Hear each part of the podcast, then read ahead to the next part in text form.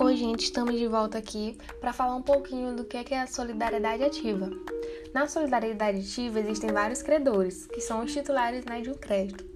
Eles estão unidos intrinsecamente por um liame que lhe assegura receber por inteiro um crédito. Segundo o artigo 267 do Código Civil, cada um dos credores solidários tem direito a exigir do devedor o cumprimento da prestação por inteiro.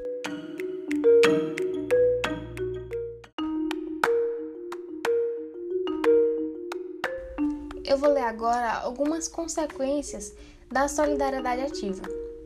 1. Um, cada um poderá cobrar a integridade da dívida, não importa se o bem é divisível ou não. 2. Se um interromper a prescrição em face do devedor, favorece ao outro que não fez nada. E 3. Quando ele recebe 100%, o outro credor passa a ser devedor de 50%.